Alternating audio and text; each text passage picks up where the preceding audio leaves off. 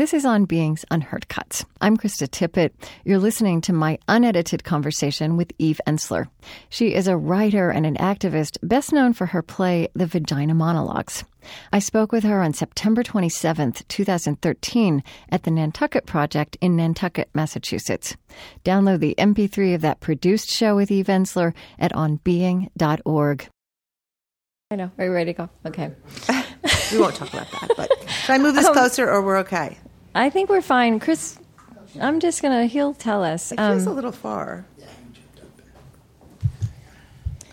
So I just want to say this is a gorgeous book. Thank you. I don't do book interviews, so we're not doing a book interview. But to me, you know, so much of what you've always written about, you know, it comes together in here in amazing ways. Thank you. So this interview is pretty much, you know, I, I, I, I don't, you know, the, the vagina monologues is out there, and I just want to touch on that. But yeah. even so, like even where this comes with that, yeah. So that's the, really the I just say that, the yeah. Body. So, it's really it's not about the book, but it is about this whole experience and wisdom that flowed into this book. Thanks. Okay, okay. all right, that's good. Um, so um, I don't know if you know this, but I always start by asking whoever I'm speaking with about their religious, if there was a religious or spiritual background to their childhood. And I wonder how you think about that.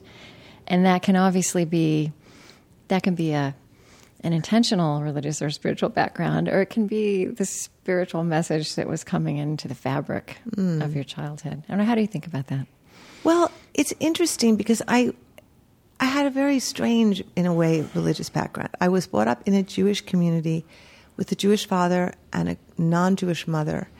Non, but I was brought up to be not Jewish in a mm Jewish community. Right. So that was really fraught for me, and and also just strange, you know. And then um, I was I was brought up in the Unitarian Church, which I actually quite liked because it was an exposure to all ways of thinking and all all religious thoughts. And every I remember in fifth grade we got taken to every church and we were exposed to different ways of prayer and different ways of meditation. And and the church was a very political church. I remember there were really great speakers who came, civil rights speakers and, um, you know, anti-Vietnam speakers. And so it was kind of, I got this idea somehow that religion and social activism go together. But I don't know that I would call that my spiritual life. It was a kind of religious, they were religious ideas, you know, and, and right.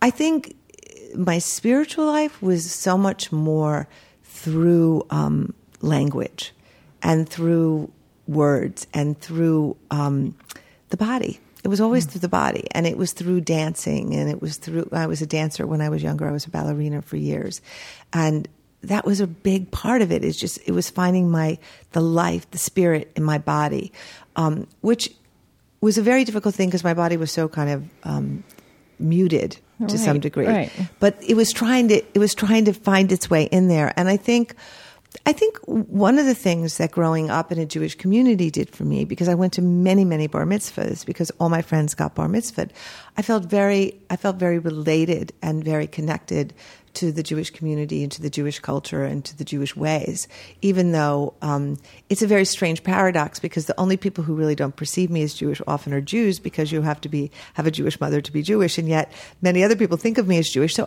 I think there's been this kind of dislocated um, never arriving in a um, particular religion um, or a particular place or a particular home, which for a long time was tormenting, and now it seems very liberating. Right, right. So, so how old were you when you first started to collect women's stories? That whole project that led to the vagina monologues. Like, how old? How old were you when you started that, and then and then, and then, how old were you when you actually spoke that word out loud on stage? Well, you know, my friend told me, who was who I grew up with, um, that I used to do this at camp that I would get all the girls to sit on the bed to tell me their stories. So I think it began very, very young. I mean, I, I, it wasn't like a, an official camp. Do you know what I mean? Because I never went to camp, but we would actually um, have sleepover dates, and we would have these little things that we called our camps. You know, and I would get girls to talk to me uh. in the summer, and I was always obsessed with people's stories always. And um, I, I remember actually in, in um, fifth grade, I, I formed this club of all the unpopular girls because I was seriously unpopular, and I brought them all to my house, and I made them all tell me their stories about how they, bad they felt about being unpopular. and it, I, it was sort of like, I think I always longed to know what was going on inside people, what secrets, just what the secrets were, because I also wanted to know if there was another thing, another way, another story, another example, another path mm. that was possible. I think that, that must have been really therapeutic for the unpopular girls. It was. They, they were so lucky to be in school with you. But they, did, I tried to form a kind of rallying club, but yeah. you know, unpopular girls are unpopular for a reason. We were all really thwarted socially, so the club didn't really happen because yeah. they weren't that interested. They just wanted to stop being unpopular and grow up and yeah. be something else. They didn't want to be. I, I remember when I worked for years um, in a homeless shelter, and I would try to rally the homeless well women to like you know organized and they were like but we don't want to be identified as homeless women. Like this is is a very um, fluid identity. This is not a permanent right, right. identity you know? And i think the unpopular girls felt kind of the same way. And then so but how old were you when the vagina monologues project started? Well the vagina monologues happened in my latish 30s mm-hmm. um, but there were a lot of stories i was gathering before then. Okay. you know i did a play about homeless women where i um, called Ladies, where I interviewed women for years in a homeless shelter, and then put that together. And I, um, I did a play about nuclear disarmament, where I talked to women who were camping out in peace camps, and I put their stories into a play. So, I was already, you know, um, I also think I think when you grow up in a family where you don't know really what's going on inside people, you know, I everyone was so untransparent and and so unavailable and so dis, so far away, yeah. and I I longed to know what people were thinking. It, it, I knew someplace my survival was there, you know. Yeah, yeah, and I mean, it is a fascinating phenomenon that that that that play that project, the vagina monologues, that it really set this movement in motion where, you know, w- women around the world found a new way into kind of claiming themselves and healing themselves and, and loving themselves and each other. Um, so one thing I, one thing that jumps out at me, and you actually talk about this at some place in your writing, that is uh, this power of naming. Mm-hmm. Yeah, uh, and that, you know that's really it runs all the way through sacred traditions. I don't think we talk about it very much in this culture, but just naming itself, speaking a word, and using words intentionally as something that actually is generative, you know, creative. It brings things into being. It really does. I, you know, I used to joke about saying the word vagina, but it's like if you say it enough, the whole world changes, and mm. and people change, and um, and that's definitely been my experience over and over again with various words. Like when we did 1 billion rising last year, just saying 1 billion rising, just saying those words everywhere in the world, 1 billion rising, became not only a mantra, but it was a naming of how many women had been violated. Right, and it was right. naming, you know, and I think with vagina, um, even though, you know, it's, it's, it's, it, it is, it is a figurative word for the whole package. It's what most women call the vagina. In fact, it, the more appropriate word would be vulva. But I, I know if I had called right. it the vulva monologues, it wouldn't have had the same resonance. And I don't know about you, but I never refer to my vagina as my vulva. And I, and I think I won't. I'll admit in, it. In, you know, in an everyday colloquial sense, I wanted to use the word that women use when they're talking about. I think we all mm. talk about the whole package when we say vagina, even though it's not the whole package. But, but also, the other thing that came through is when you ask a woman to talk about her vagina, it's not it's not also just not that part of her body, right? No. It's the whole package Absolutely. in terms of everything. The, the story of a woman is in the story of her vagina. You know, I, I and I remember years ago reading like the, the story of a great in the, inside the story of a great autobiography is the story of humanity, mm. and I think it's actually true for the story of your vagina. Like inside the story of one woman's vagina is the story of of women. And I think that's what started to hit me when I started to first talk to women about their vaginas, just how many secrets, how many occluded memories, right, how many right. how many parts of ourselves were stored there that we had never brought to the surface and shared. Yeah. And you've been, I mean, you've been so many places, you've been all over the world with this, but um, I, I would like to just kind of home in on this, your, the um, the hold that the Congo has for you. It's also so striking because that's one of those places where the stories one hears through the news, mm-hmm. which are the only stories one would ever hear, are so horrific. You know, it's one of the hardest places ever to identify with in that abstract way. But what did you say once? You know, I was a goner for the Congo. So would you just tell talk a little bit about the particular the hold it has? Well, I think for me, you know, I think who knows what my life would have been like going to the Congo had I not been to so many other places before. You know, I think you get prepared for landings. You know, mm. you get prepared for the moment when someplace enters you. It's that great Rilke thing, the future enters into us in order mm. to transform us long before it ever happens. And I think the, the Congo was coming towards me for a long time. Um, but I think had, I had been to so many places on the planet by that point, so many rape mines and terrible zones where I'd heard such horrible stories. And when I got invited to the Congo by Dr. Denis Mukwege, uh, who's this extraordinary surgeon and yes. head of Panzi Hospital, you know, it was one of those things where I, I just knew in my, in my being like I had to go there and I had to do whatever we could to support his efforts. I think when I got to the Congo, and the place is so beautiful, and in Bukavu, it's just it, is it is just there's a paradisal quality to it, and a, a beauty in the land, and a beauty in the lake, and a beauty in the nature, and the fertility, and the lushness, and and the and simultaneously the poverty and the and the insecurity and the war and the lack of infrastructure and the chaos and the you know it, it is so um, living in the center of the story. You know it's it's the, it's it's it, it, it is everything um, escalated to be re- so it's completely revealed. Like there are no more there's no more lies there. So there's no more secrets there. You're in it. And there and there's something um, both very disturbing about it, but also very relieving because it's kind of the opposite of that experience you described beforehand, growing up in yes, suburban America, exactly. where everything was below the surface, and where you look at a mall and where how that mall came into being, you know, how how this kind of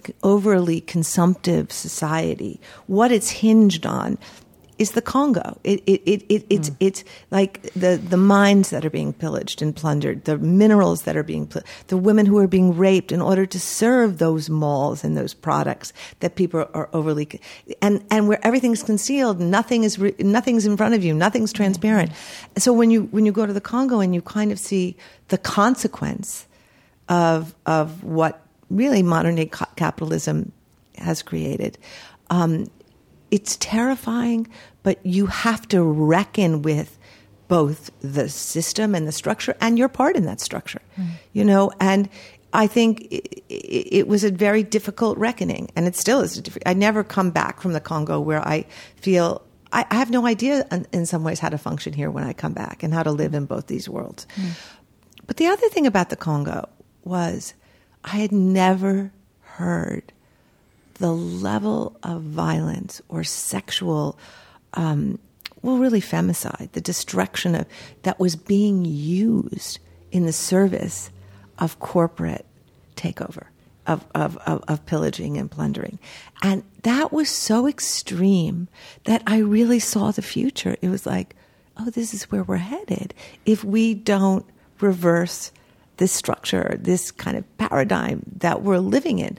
And on top of that, the people were the most beautiful, mm-hmm. loving, fierce, graceful, um, dignified people who have layers and layers of years of colonialism and oppression and pillaging and, and everything that is their land and everything that is their resources being taken and then being destroyed in, in order to get to the to the booty, you know. And I think um, I was so uh, devastated by the stories I heard. I was so sh- shattered, to be honest, by um, how women's body had become this battleground on which this corporate war was now being fought. Well, and rape as a tool of war, yeah, right? As a exactly. combat tactic. And and and also how indifferent the world community was. When I went to Congo, it was seven years ago. There were many activists in inside Congo and outside Congo who had been trying to get the attention of the world for years. And I'm embarrassed to say, honestly,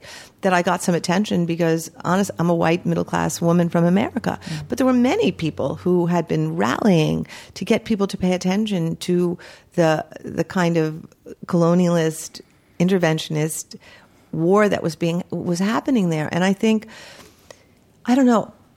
I knew for me it was like we are stopping here. V-Day is stopping here. This is where we have to put our attention because the women of Congo and Dr. Mukwege um, asked us to support their efforts. And I felt like if we don't do this, if we don't give our hearts and souls and resources to supporting their efforts and supporting their autonomy and their independence and their abilities to rise and take back their country, then what else are we doing? I mean, there's an, and the Congo is so fundamental to the world. It is the heart of the world, you know? You Right. know? Um, so, so in 2010, you are helping create something called the City of Joy, which also just, you know, that language again against the backdrop that you just described is very stunning. And you discover that you have a huge malignant tumor, right, in your uterus. And you have these, you said cancer, you said that cancer landed in your body just as Congo had landed you in the body of the world. Um, and there's something in your story, and I know you know this, which is, um,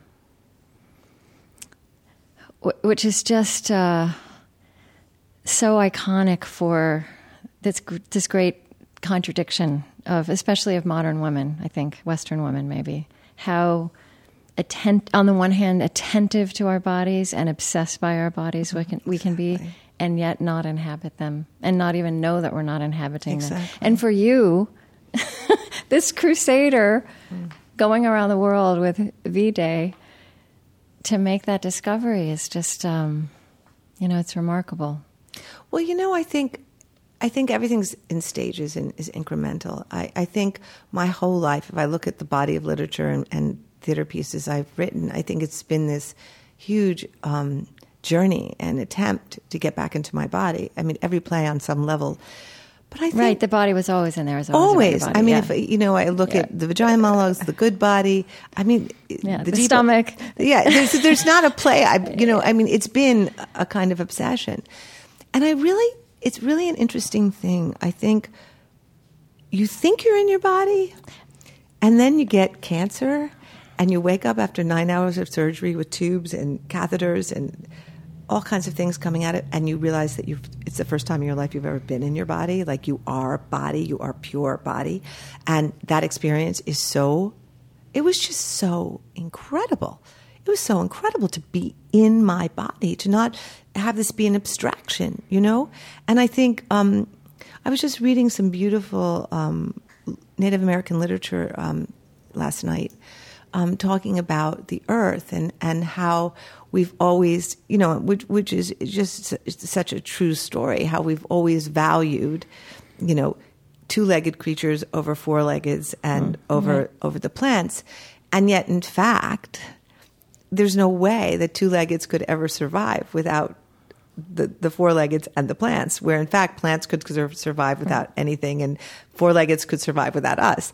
And and I think this um, hierarchy, you know, has so much to do with disassociation because if you were really connected to the earth, and if you were really connected to, you would to your body.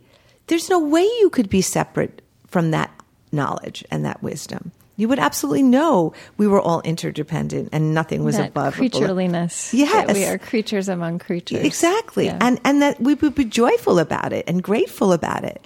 But instead this kind of um, you know really kind of insane notion that we are dominating na- nature and here to control nature and to, here to get on top of nature, you know, um, in the same way that we do to women, right? We're here to control women and dominate women and get on top of women as opposed to being one with women and integrated and interconnected with women. I'm also thinking a lot lately about how you know how Descartes has so much to answer for. This idea, I think, therefore I am. Hmm. You know, which sounds like a piece of philosophy, but our whole, our so- Western culture is so, So built so built around this way overly cerebral, disembodied way that we've created all of our institutions, and we're so impoverished. We're so much smaller for it. so much smaller. Yeah. You know, during during it's so funny that you're saying that because during my cancer, I used to just chant all the time. I feel, therefore I am. You know, and and and I'm I'm in my body. Therefore I feel, therefore I am. Yeah, I feel, Yeah. therefore I am. Yeah. I feel, therefore I know.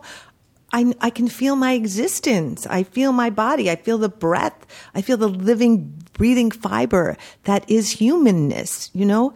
And I think this notion of objectivity, as if that were ever possible, as if the brain could somehow separate you from your subjective self, has, has created a level of disassociation on the planet mm-hmm. that, in my opinion, has really allowed for some of the greatest atrocities. You know, how do you rape masses of people without being seriously disassociated?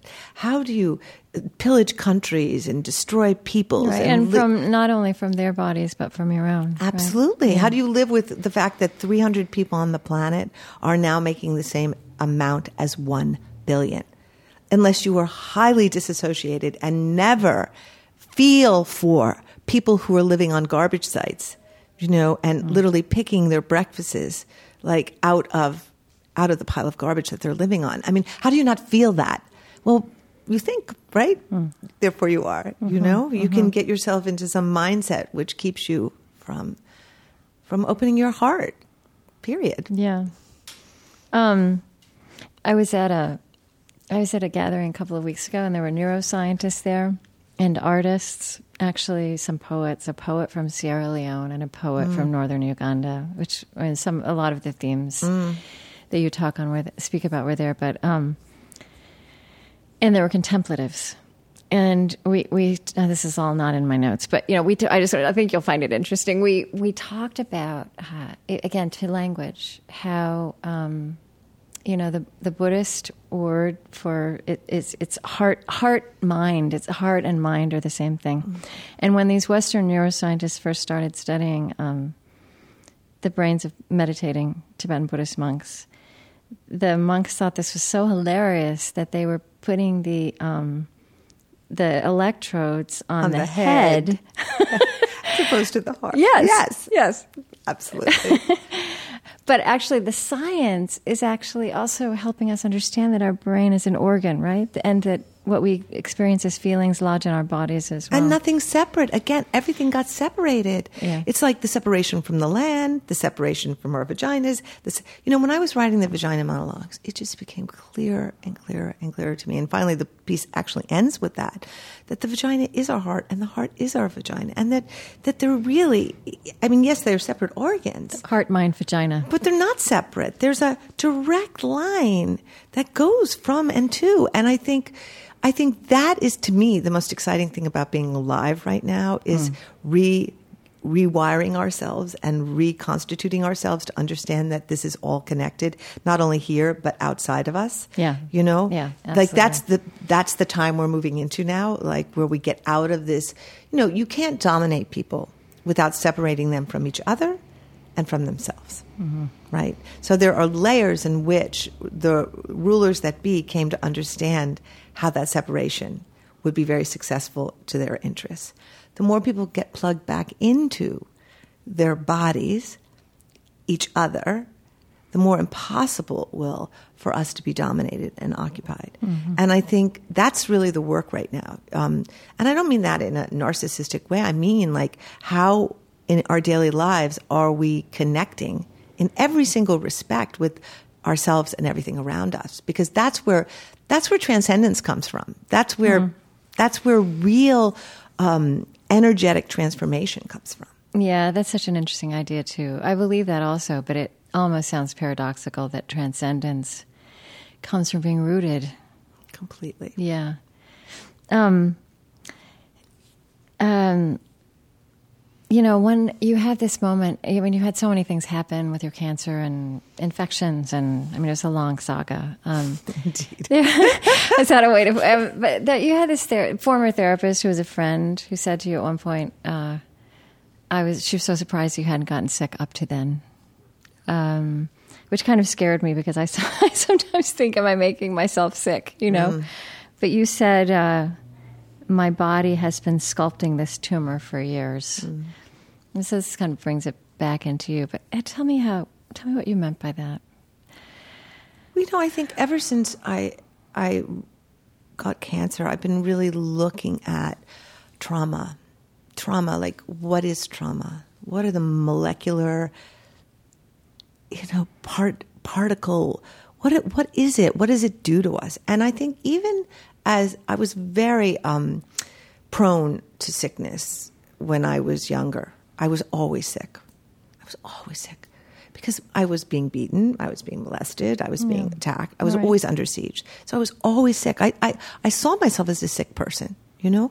And that's because my body was absolutely metabolizing or, or, attempting to metabolize all that trauma and was having a very difficult time with it. So it, it, it, it, it did what it did, which was got me sick. And I think, I, I think we, we don't even know yet what the relationship between trauma and diseases and illnesses. You know, mm-hmm. um, I think for me, I am surprised that you know I, I didn't you know all the years first of all my own abuse and then self abuse and then traveling the world and listening to story upon story city after city after city woman after woman after woman who really needed to share her and where was it going you know it was going into this system and how do we process it and I didn't to be honest with you I didn't I didn't treat my body with mercy because I didn't. I wasn't connected to my body. Right. So There's it, also that. Just, you weren't making that connection. No. You weren't, you weren't imagining that connection as real. Exactly. So where was all that going and what it was doing? It was it was building itself a little tumor. That's where it was going. It was just yeah. and I've spoken to so many women recently who are working, for example, on the front lines at rape centers or in, in Panzi Hospital, for example. I heard a story recently of the women who are the intake people who intake the stories. In the last, I think, four years, three of them have gotten cancer. Mm. And mm. I've, I've just heard many stories recently. But then, of course, we don't even know the relationship between reproductive cancers, cancers, for example, and the number of women who have been beaten or raped or incest or, or abused. And since I wrote In the Body of the World, I cannot tell you how many letters I have gotten from women telling me about themselves or their mothers who were survivors of battery, who got cancer. They could they could directly see the relationship when the battery started, when the cancer happened. I think in years to come we will we will think of trauma and and cancer and they will, they will not be separate. Mm, mm. We will be treating them. We will be and that's not to say people are to blame but I don't think we can dismiss the connection between abuse and violation and cruelty and the desecration of spirit, body, and mind and what that does to the cells of our body. In the same way, we can't dismiss what fracking does hmm. to the earth. It's, it's impossible, but we don't because we're not associated. We're just we're just blindly going through fracking and fucking. To be honest with you, I'll change that language. fracking. okay, and, we'll do. We'll find dis- something. We're, we're, busy fracking and destroying yeah. our way through. You know. Yeah, you know, I, I was always um, I was always intrigued and and and kind of puzzled by this language, or not puzzled, but I felt like it's something we don't pay attention to when we talk about sexual violation in particular. And you, we often will use the term soul stealing, right? I mean, we mm-hmm. have this evidence before mm-hmm. us that when that kind of abuse happens, um, especially to a child, it's utterly destroying of the whole person. Mm-hmm. And it was never just a never just a physical mm-hmm. experience. Never. And I think it, it's it's why if you don't have a, a value on, if you don't believe sexual abuse matters, you will never understand what it feels like to be under siege. But having been a child who, if I just look at the battery, if I just look, even without the sexual abuse part, if I just look at the battery of having the man who was my father, who was supposed to be the person who loved me the most in the world, throwing me against walls and attempting to murder me, what did that communicate to me? Mm-hmm. That I was worthless, that I was valueless, that I was, I, I should be dead. I should be dead. I had no value. So, of course, that was the destruction of my soul. You know, how many years is it taking me to piece by piece begin to reassemble the tissue of my soul, to reassemble the, Mm, right. the you know, and and if we just look around the wo- and I had resources to do that. I came from, you know, I came from a middle class family where I had the ability to begin to rebuild that structure. I look as I travel around the world at women who are living in such incredible poverty and in, in, in situations where, the, on top of the, the, the incredible meager existence they have, there is an avalanche of violence. So, how are they even beginning to reconstitute those structures? Right, right. You know? And then there was this bizarre um aspect of your cancer that it created essentially a fistula, which is a very particular, but unfortunately very widespread malady in that part of the world that had so captured you in the Congo.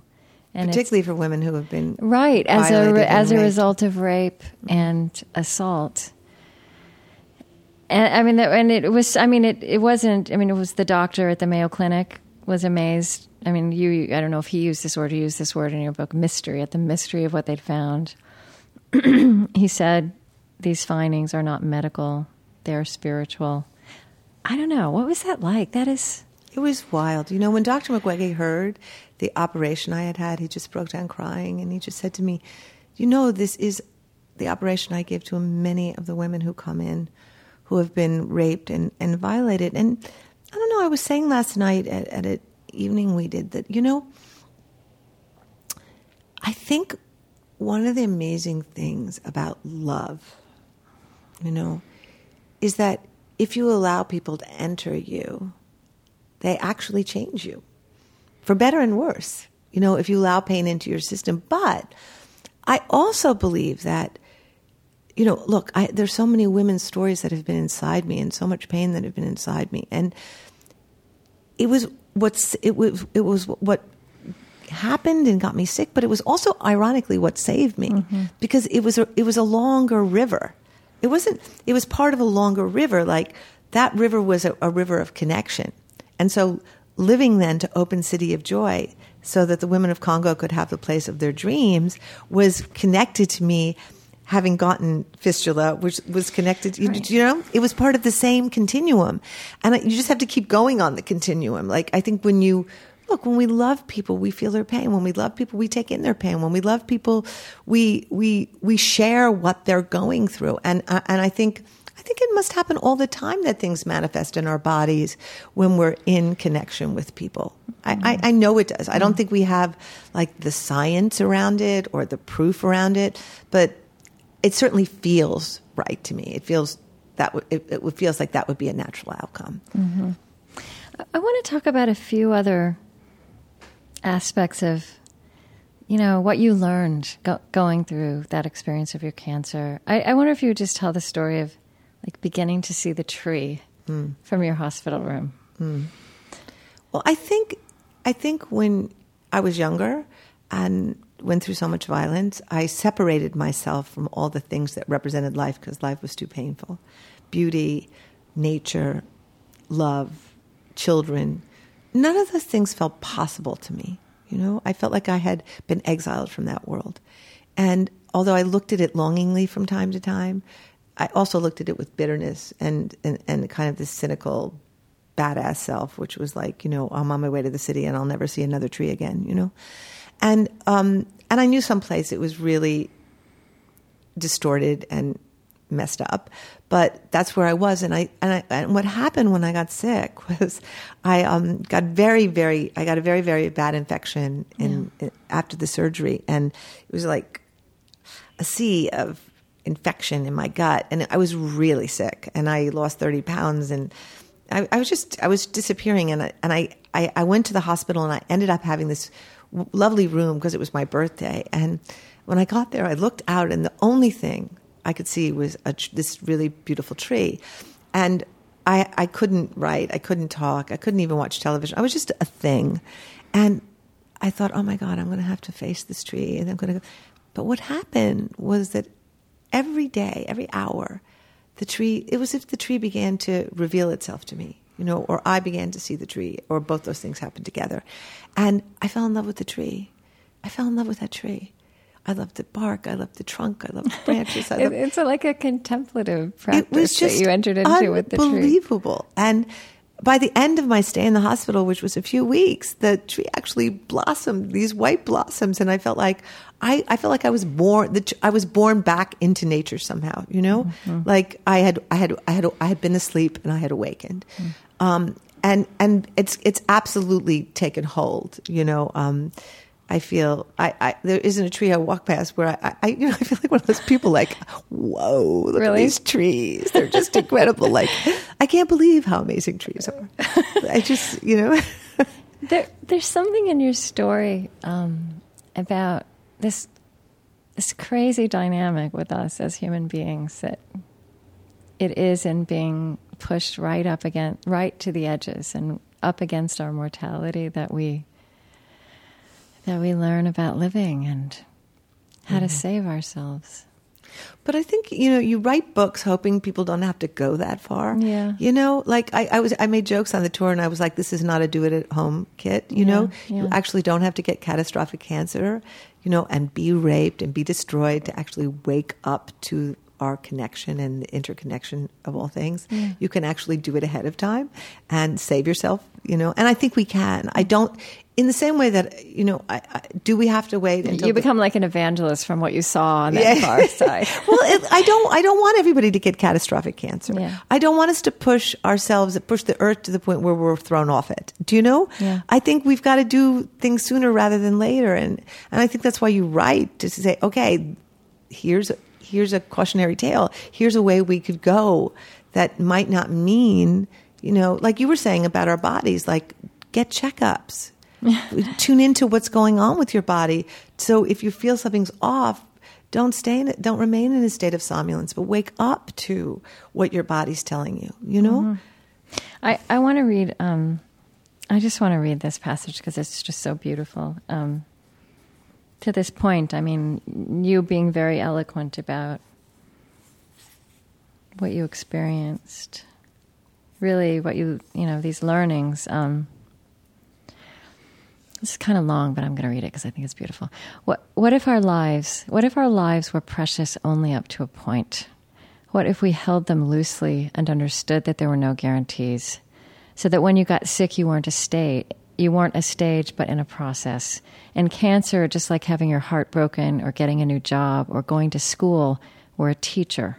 What if, rather than being cast out and defined by some terminal category, you were identified as someone in the middle of a transformation that could deepen your soul, open your heart, and all the while, even if and particularly when you were dying, you would be supported by and be part of a community. And what if each of these things were what we are waiting for moments of opening, of the deepening and the awakening of everyone around us? What if this were the point of our being here rather than acquiring and competing and consuming and writing each other off as stage four or 5.2b. It's so beautiful. Thank you. What if our lives were precious only up to a point? What, oh, tell me what you mean by that. Well, you know, I think this really began during 9 11 and this complete madness and obsession for security, which we all know is completely elusive and impossible. And just seeing this country become a country that, rather than a country of creativity or a country of of of, of community or a country of connection or a country of, of innovation, even suddenly became this country of you know locking ourselves in and barbed wiring ourselves and airport checkdowns and you know it was just about everything was about security. And I, I think the way I, I feel is I am important and I love being alive and it's great to be here. But I'm precious up to a point. I'm no more precious than anybody else. And my life has its time and its cycle and it will come and it will go. But my value isn't more than anybody on this planet. And I think in the West and particularly in America, when bad things happen here, they're just so awful. But when they happen other places, they're anticipated or expected. We just assume things happen like that, as if the people aren't suffering the same as we're suffering when the bad things happen here. And I think there's something about going, okay, you know, I'm precious and I'm important, but no more, no less. Part of this same story. And, you know, I remember once when I was in, um, I think I was in Kathmandu, and I was by a river. Was it Kathmandu? I think it was Kathmandu. And um, there were these boys swimming in the river, and literally very close by, there was a pyre, and they were burning a dead body and the ashes were floating and, and the boys were actually kind of the ashes were kind of swimming past the boys and hmm.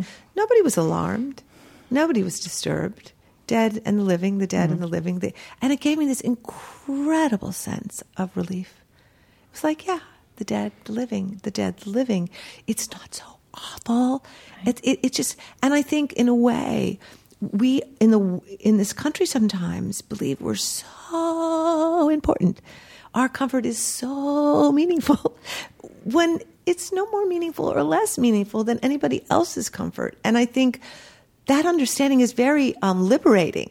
It's not depressing, it's very liberating. And recently I've been doing a lot of work for a new play that's it's it's really the story of this Freegan and her mother who's a kind of a, a political liberal. And I've been reading tons and tons of books on the environment and overconsumption and our carrying capacity and economic growth and just like what we're doing to the earth, which I think I've, I've stayed away from because it's so utterly terrifying. But one of the things I'm aware of is that we have to make a decision now in the world what we're doing here. You know, what paradigm we want to be living in. Mm. Is it the paradigm of consuming and collecting and getting and having more and more and more and proving our worth and proving we're powerful and proving we're winning and proving we're on top and proving we're the best? Or is our life and our lives going to be about connecting and loving and joy and play and building a world where we don't have to feel guilty for the things we have because we know other people in the world mm. have things as well? I think there's something so terrifying to live in a world where everything you have, you know, has been taken off the back of somebody else. You know, how can we really be enjoying that? It, it, we're not. And so, what do we do with the guilt?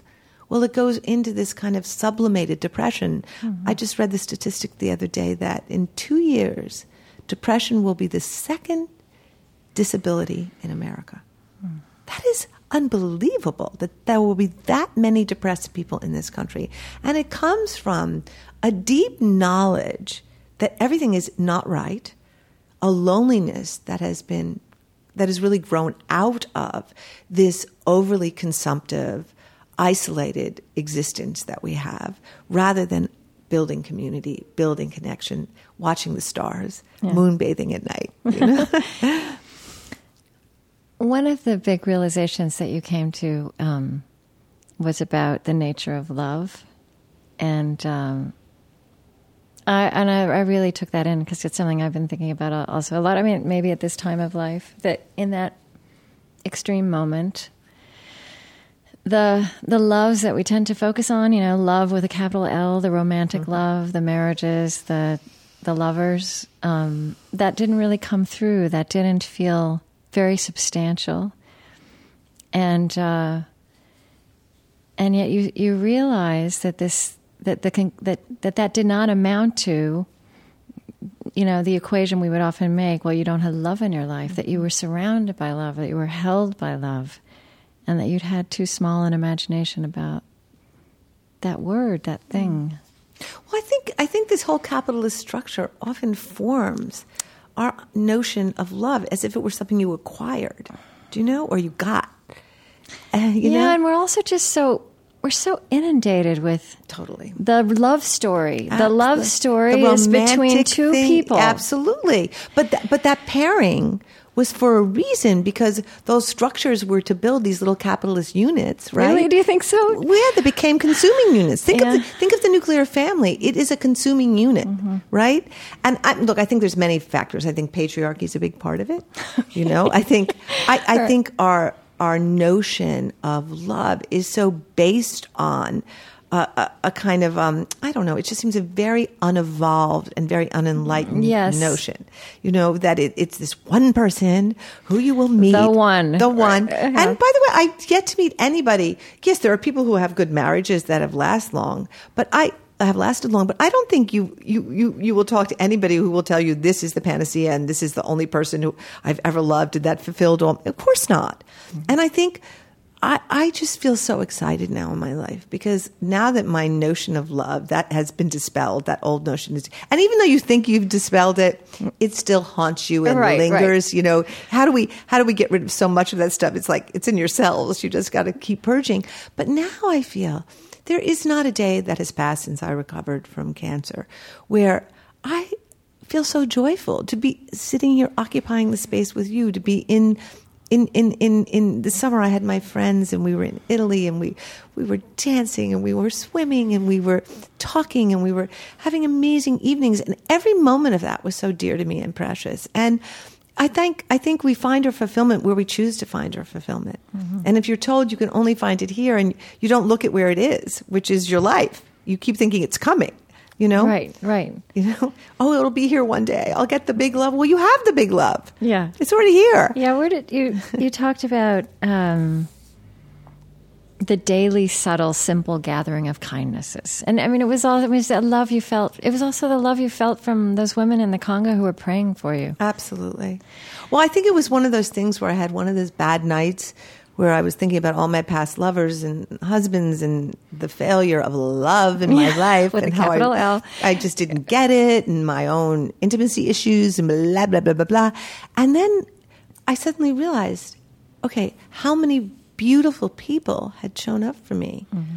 Who were cooking me eggs. Marie Cecile, who was cooking me eggs at five in the morning to, to settle my stomach when I was in chemo, or my granddaughter who packed my bags when I went to see my mother for the last time, or, you know, my sister who was there every minute on the couch with me putting washcloths on my forehead, and, or Toast who was with me every day just loving me because he loved me. And it was just this moment of like, oh my God, my life is so rich.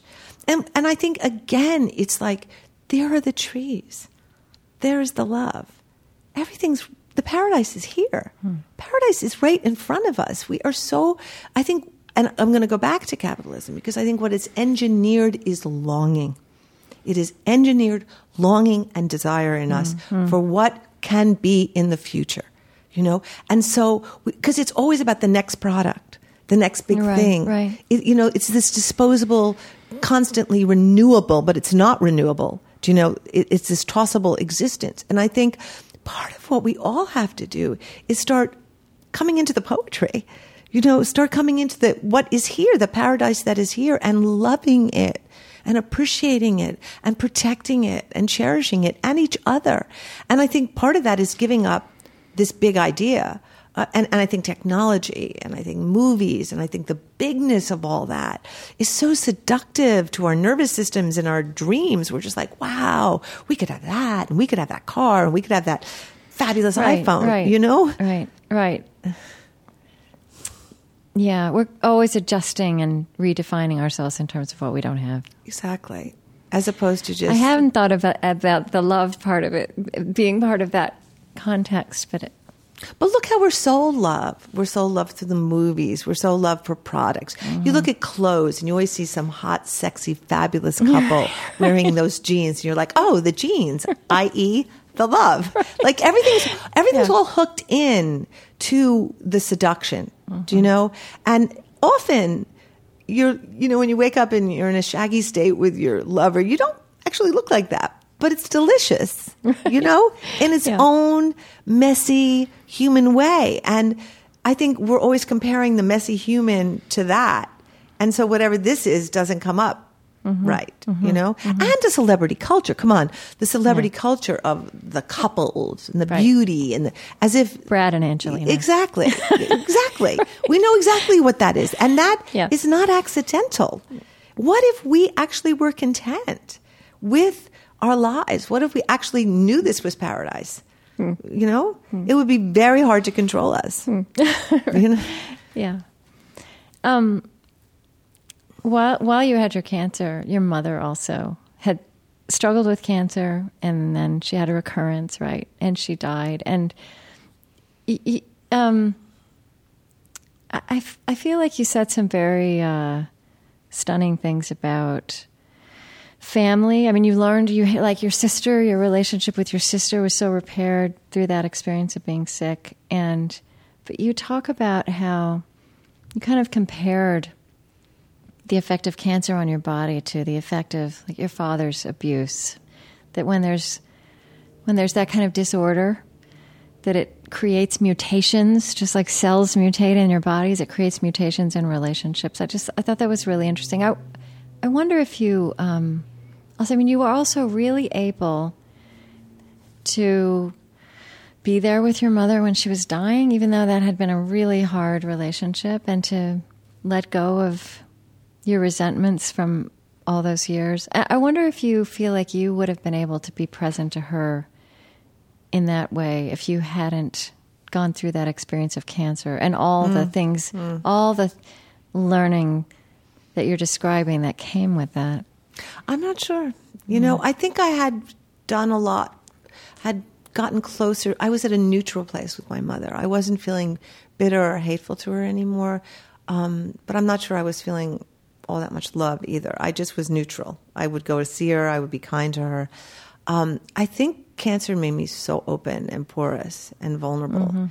That I was able to really be with her. And, and I wasn't just feeling love with her in those last moments. I had a lot of feelings. No, you were honest with her. Yeah. But you were honest in a way that, in fact, was, was very loving, right? In a really grown up way. It felt that way. It felt that way. And I felt and I felt when I left my mother that night, I felt like, okay, okay, this is done. This is done. And, and we're okay. We're okay.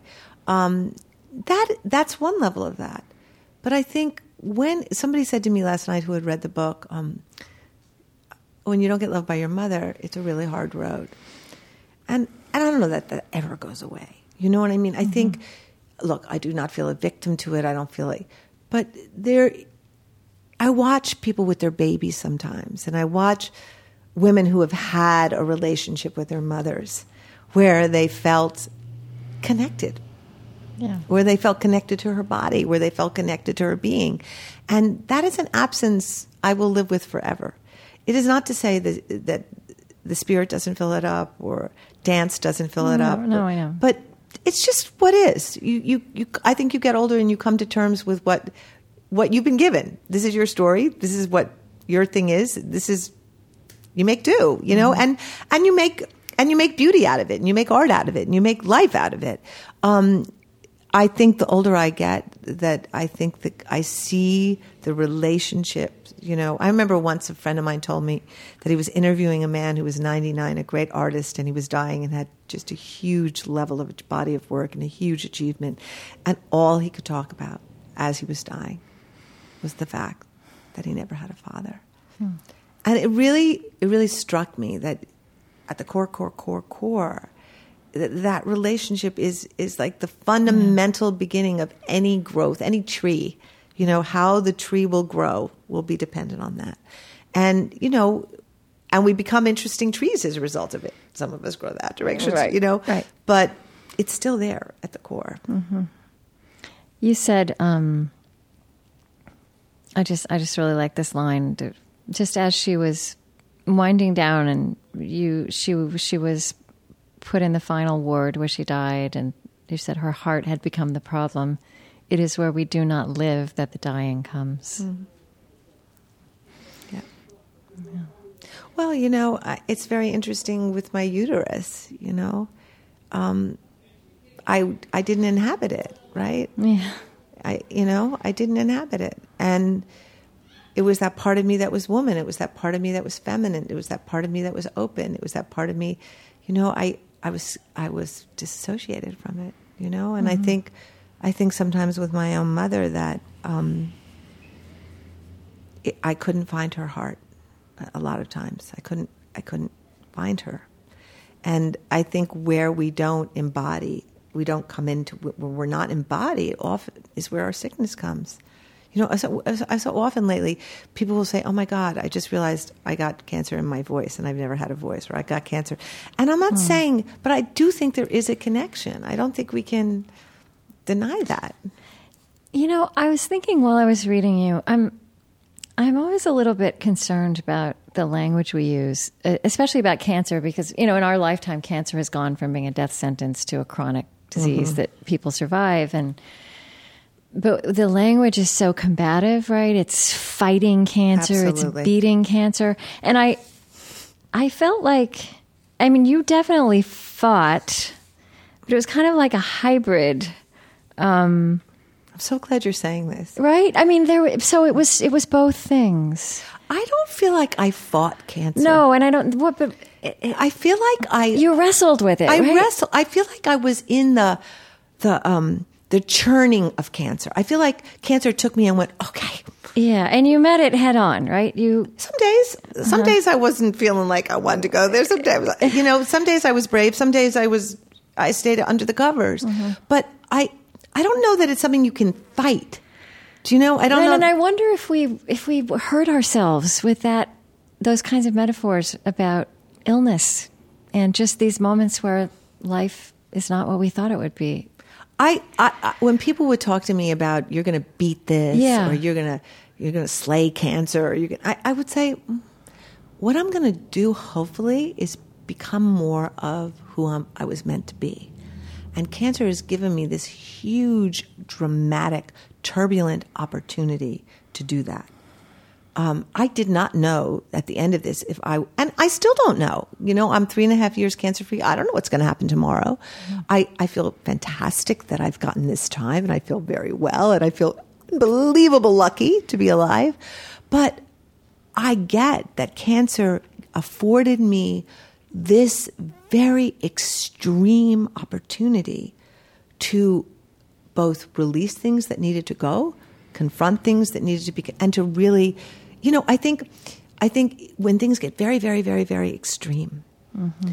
you have an opportunity to go into the deepest parts of yourself do you know, and and really explore whether and, you want to or not. Whether you want to or not, you can yeah. you can resist that, but you, the door is open you can go there and you can begin to metabolize another or, or, there's there's an alchemy that's going on that's really quite extraordinary that doesn't happen other times so you know one of the things I, i've been talking a lot about is chemo as as a transformative experience. Yes and, right. And that's where i feel like i mean there was some language of purging and battle but you you you didn't it wasn't about you it was about that as something that was purging. What was it? You uh purging the badness that was protected on was projected on you but never yours right? That was somebody advising you about how to think about the chemo. Exactly.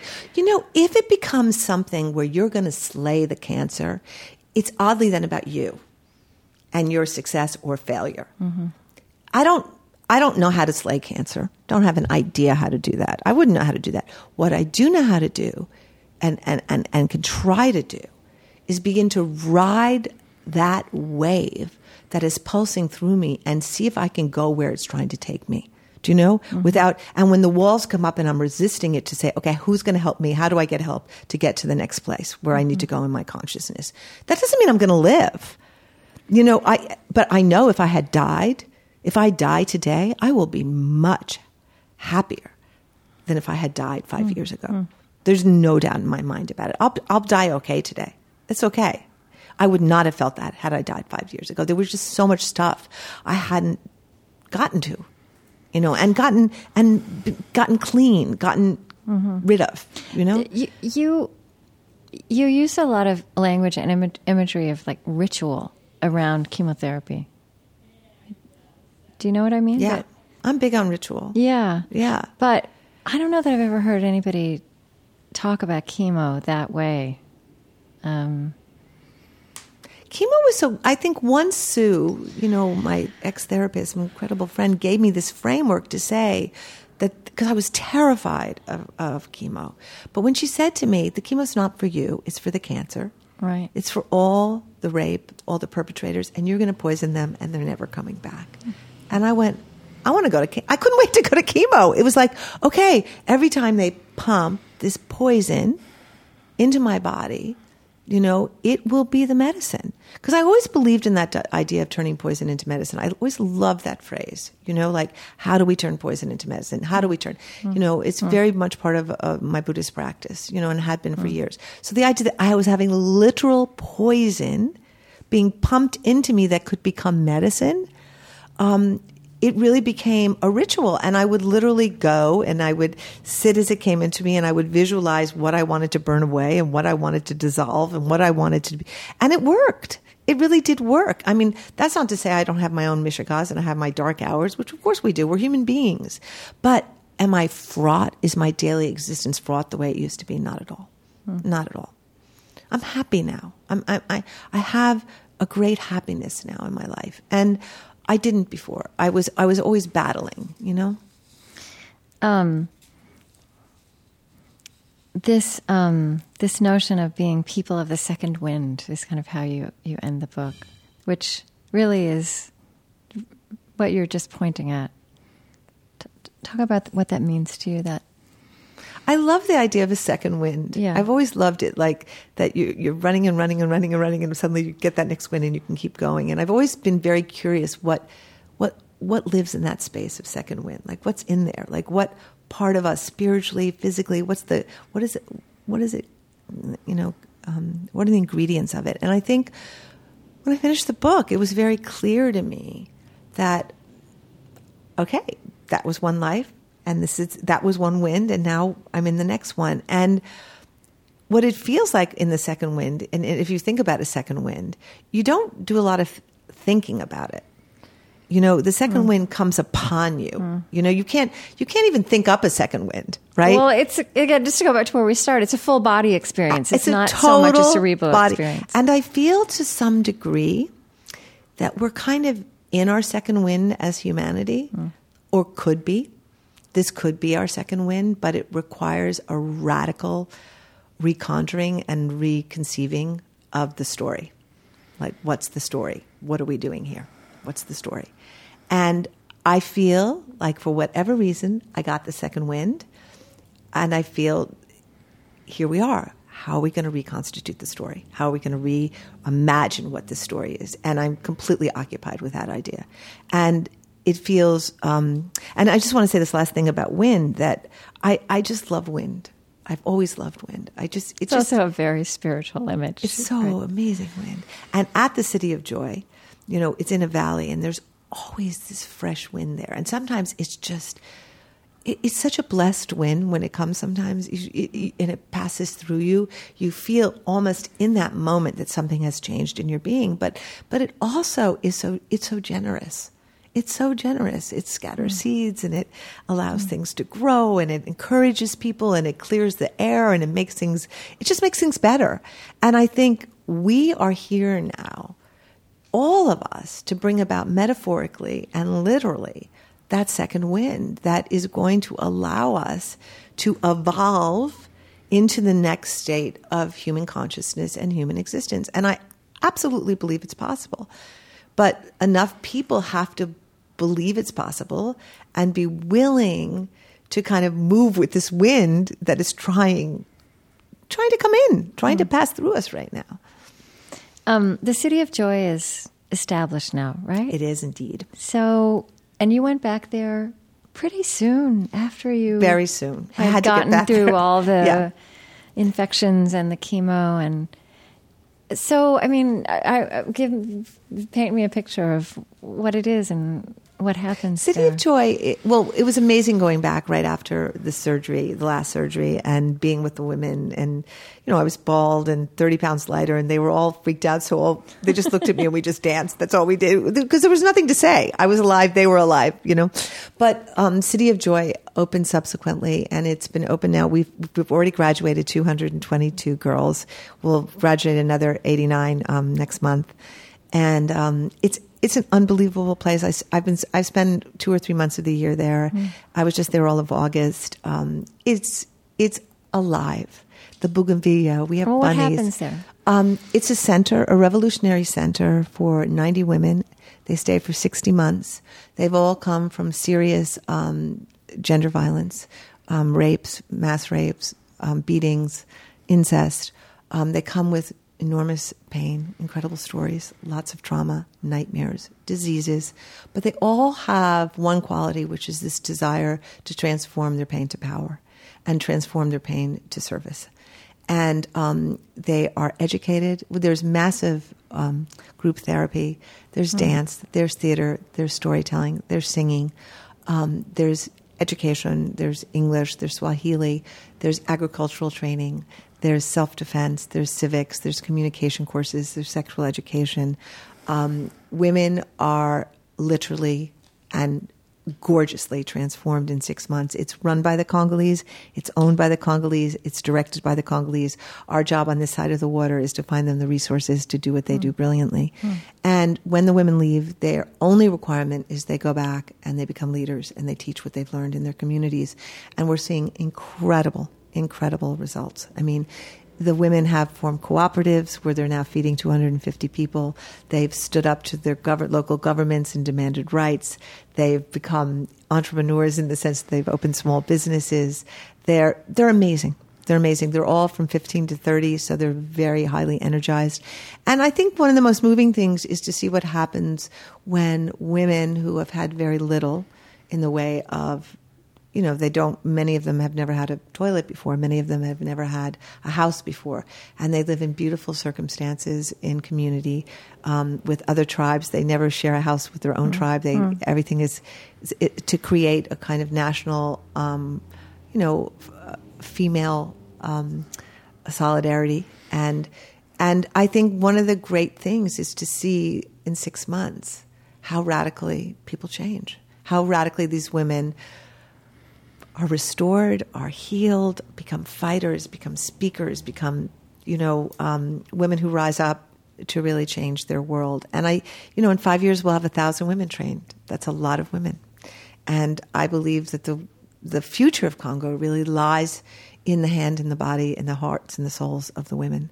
Mm. Um, I think they will, you know, these women will indeed um, be the leaders of Congo.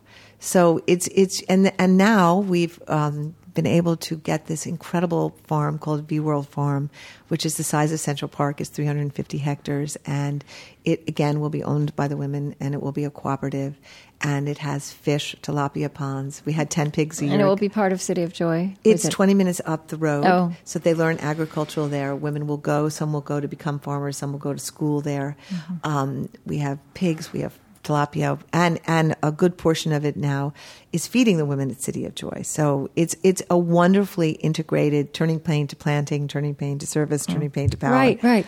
Yeah. And there's so in a way it's like a collective corollary to this individual experience that you went through that that a lot of us go through with some almost crushing life experience where uh, those become these moments where also so much beauty and learning Absolutely. is possible, right? This, and so I, you know, I wonder. I, I, I mentioned I was at this event recently with poets from Sierra Leone and northern Uganda, and uh, and you know, in places like that, in moments like that, um, poetry and beauty mm take on this power and mm. this centrality. Mm. I don't know. I wonder if uh,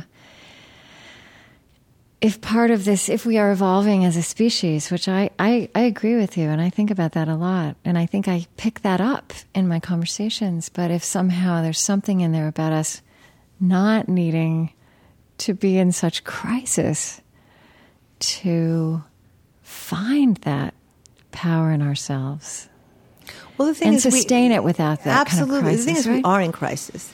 So, in every you mean all the time anyway? Well, we're in crisis. The yeah. Earth is in crisis. Yeah. You know. Yeah. The the the humans are in crisis. Mm-hmm. We're talking about a huge percentage of people who are living in dire poverty on the planet. Yeah. So it would be great to think of us not being in crisis, but in fact we are. But I would love to believe that when we evolve to the next place, we're not going to have to utilize crisis as the basis for transformation, right, right. but that love might be the basis or connection might be the basis. And, and I think, by the way, I don't feel now that I need things to be terrible in order to change. Mm-hmm. Like that is not mm-hmm. the modus, my modus operandi anymore. No, no. Yeah, you know, and yeah. I, And do you, do you feel that you can? Sus- I feel this in you that you can sustain this catharsis, like these those things that came to you in catharsis are now normalized. They're they're part of, of Well, what how I you move long through the world. for now is is transformation. I think having gone through the cancer experience, like I get that there is nothing static. So what I want, is, all I want to do is go back to school. I want to learn more. I want to grow more. I want to keep transforming so I get deeper and deeper understanding, deeper and deeper consciousness. And honestly, I want to disappear more and more and more as this ego entity and become more and more and more of service in the way that I'm meant to be. So that just means transforming and transforming more. And I don't want it to be based on drama, you know, like and crisis Yes. and and horror. Um, I don't know what motivates people. I, I, I fear sometimes that that crisis thing is the driving point. You look at like a deadline, for example, Yeah. right? Yeah. Yeah. And and you're right. Of course, you're right that there's that we are in all kinds of crisis as we speak, as we sit here. But there's crisis that you can ignore, at least for a long time. Yeah. There's crisis that we are ignoring collectively, and then there are the th- there are the times you get thrown into the hospital and Yeah. cut open. Exactly. when you get, oh my God, I'm in crisis and we're in crisis. Like the whole Yeah. crisis world, the pit of crisis opens up, you know? Yeah. yeah. yeah. But I guess the thing would be, I don't know. Maybe that's about softening, mm-hmm. and and be feeling held by each other, so that we could be open to that pain. I think so. I absolutely think so. And I think play is a part of it and being with Mm. each other in gentle ways and being with each other in careful ways, you know? I think so often, um, in the same way that we don't see trees, we don't see each other. We don't see how traumatized people are, or tender Mm. people are. But what you're saying is really important because a lot of this crisis comes to us through um, abstract headlines, right? Not through people. So that would still be a different way to get this news, right? It would be such a different way to get this news. You know, I just I think sometimes if you were if one were fully awake, one would do nothing in one's day except for stop on the road on the people you meet because you would see their pain. Do you know? We walk past everyone. Sometimes it just crushes my heart. But you'd have to be able to bear that pain too, right? It's because we don't stop because we couldn't bear it. Right, but you would also understand that it's part of you already, mm-hmm. so that when you stop t- to actually acknowledge it, you're actually allowing it to move as opposed to be frozen in you. You know, I, I, I used I remember years ago when during the Reagan administration there were many many homeless people on the street, and I just would walk past them because I just didn't know what to do. And my friend invited me to come and work in this homeless shelter. And I was like, oh no, I'm already working in the nuclear disarmament movement. I can't. and she kept saying, no, you really have to come. And finally, I one day capitulated. And of course, the minute I went, I felt completely in love with the women in the shelter. And, and then my whole life changed and I started. But what happened was my depression went away immediately because I wasn't doing this. So much of our energy is spent doing this, blocking out, pretending we don't see the pain, pretending we don't see the person who's reaching out to us on the street corner, pretending we don't see. And that energy becomes that we're blocking, turns into depression. And I think what we don't understand is when we actually stop and take in the other person, it doesn't destroy us, it connects us. We become connected to the much bigger river, which is that energy that is running through everything, as opposed to blocking that, where we get stuck and sick and disconnected. I think that's your last word. That's great. Do you, anything else you want Um, to say? All right. Oh, it was lovely. Thank, Thank you. you. Such Yeah. beautiful questions. beautiful conversation. Oh, yeah. I had that. Um, I also worked with homeless with homeless people in New Haven back when New Haven was just Yeah, I remember. Step. You remember that? You, Yeah. st- I mean, you, Oh, yeah. to walk to Ann Taylor, you had to step over and oh, it was completely transformative. There's a lot in your story that I identify with. Oh, Yeah. thanks. Are you doing other people here? I'm going to do a couple of other people, and I'm I may you know I, I actually had we we'd already I decided I wanted to interview you where you were way high up on the list, and then we uh, we saw the list of who was coming, so immediately we said, Oh. I'm so happy because Yeah. there are not that many shows I really like to do, and I love this show. so I was, I was like, they were like, well, you may not want to do a show. I said, well, what's the show? I was like, I definitely want to do that show. Actually, asked we were really so interesting happy. questions. Yeah. And I know, I really felt that.